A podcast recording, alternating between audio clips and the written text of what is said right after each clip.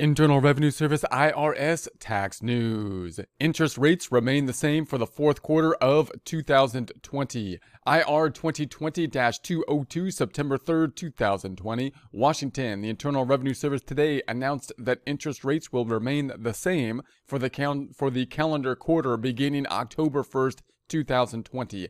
The rates will be 3% for overpayment, 2% in the case of corporation, 0.5% for for the portion of corporate overpayment exceeding 10,000, 3% for underpayments and 5% for large corporate underpayments.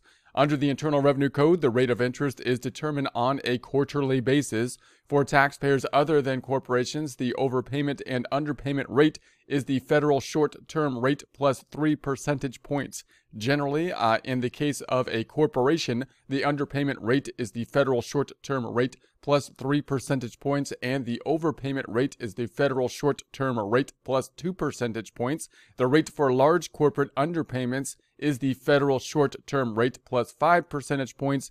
The rate on the portion of a corporate overpayment of tax exceeding 10,000 for a taxable period is the federal short term rate plus one half or 0.5 of a percentage point.